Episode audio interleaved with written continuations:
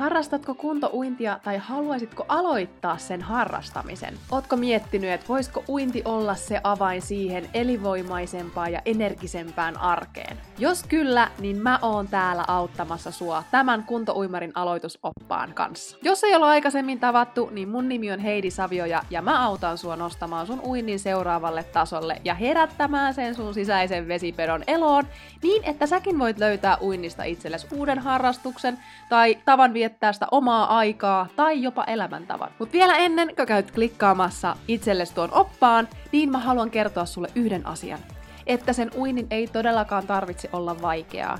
Sillä kun sä tiedät, että mistä lähteä liikkeelle ja mihin asioihin panostaa heti alusta alkaen, niin sit sä huomaat sun motivaation vaan lisääntyvän joka askeleella ja sun uinti helpottuu ja nopeutuu huomattavasti. Joten nyt on sun aika käydä tuolta kuvauksesta painamassa linkkiä ja lataamassa itsellesi tää opas. Nähdään oppaan parissa. On muutama asia, mitä aloittelevan kuntouimarin ei missään nimessä kannata skipata, jos sä haluat edetä mahdollisimman helposti, nopeasti eteenpäin siinä sun harrastuksen parissa.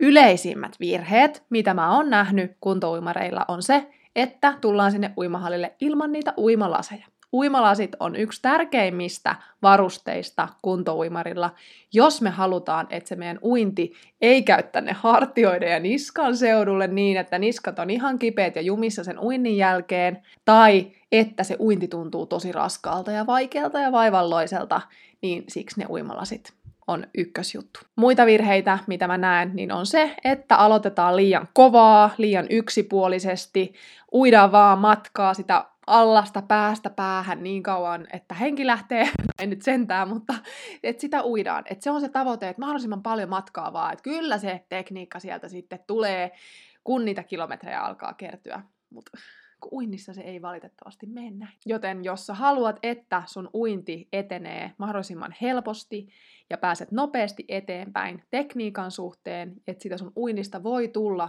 yhtä helppoa kuin kävelystä, niin annan sulle seuraavaksi kolme vinkkiä tähän, joita sun ei missään nimessä kannata skipata.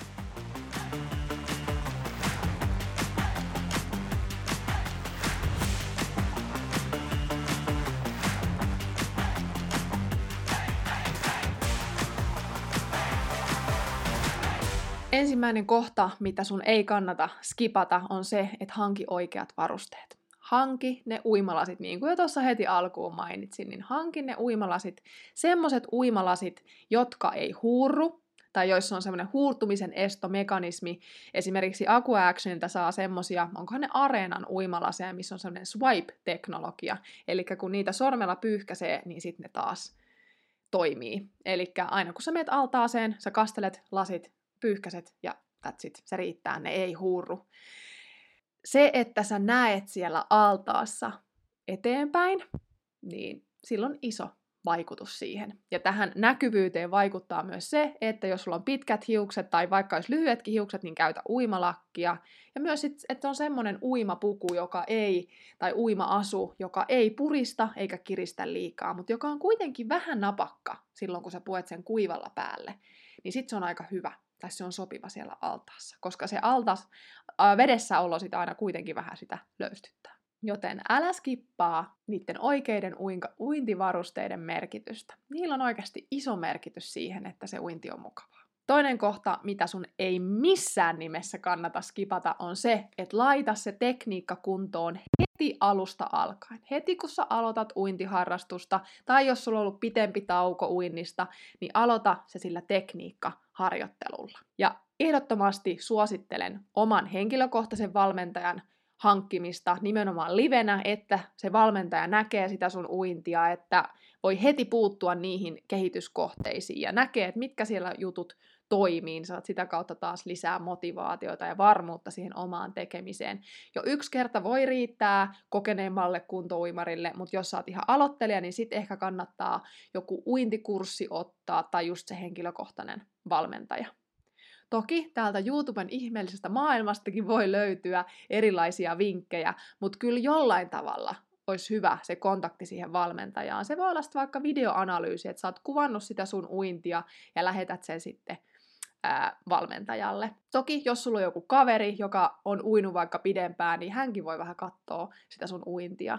että onko siellä ne perusjutut kunnossa. Ja mä itsehän toimin täällä Vaasan suunnalla. Mahdollisia valmennuspäiviä mä tuun myös Vaasan lisäksi varmaan vetään Kokkolassa, Laihialla ja Seinäjoella aina silloin tällöin, niin jos sä kaipaat täällä Vaasan suunnalla ohjausta, niin sä voit laittaa mulle, mulle viestiä, että tämän elokuun ajan mulla on vielä vanhat hinnat, mutta sitten ensi kuussa, syyskuussa hinnat nousee.